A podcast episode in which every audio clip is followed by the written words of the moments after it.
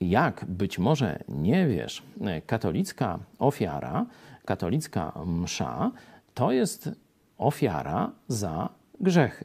To jest ofiara za grzechy, dlatego można zamawiać mszę za duszę tam innych ludzi i tak dalej, i tak dalej. E, oczywiście katolicyzm ma w swojej palecie wiele innych różnych uroczystości religijnych, no ale zwykle jakimś takim punktem kulminacyjnym tych wszystkich uroczystości, czy maryjnych, czy, czy watykańskich, czy jeszcze jakichś innych, jest uroczysta msza, czyli ofiara.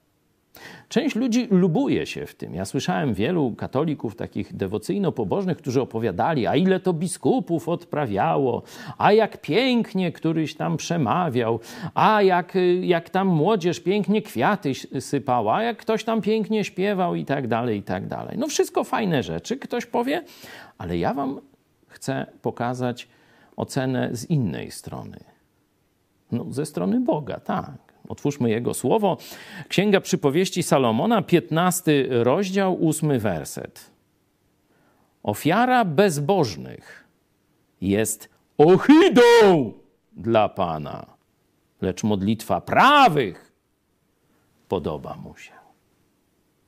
Zobaczcie, nie oprawa, nie pompa, nie ilość biskupów, ale to, czy to są ludzie, prawdziwie pobożni, czyli po Bożemu. Czyli czy przyjęli dar zbawienia i czy żyją zgodnie ze Słowem. Dopiero taka modlitwa, taka uroczystość, jeśli już ma być, podoba się Bogu. Uroczystości ludzi, którzy są od Niego daleko, są dla Boga ohydą.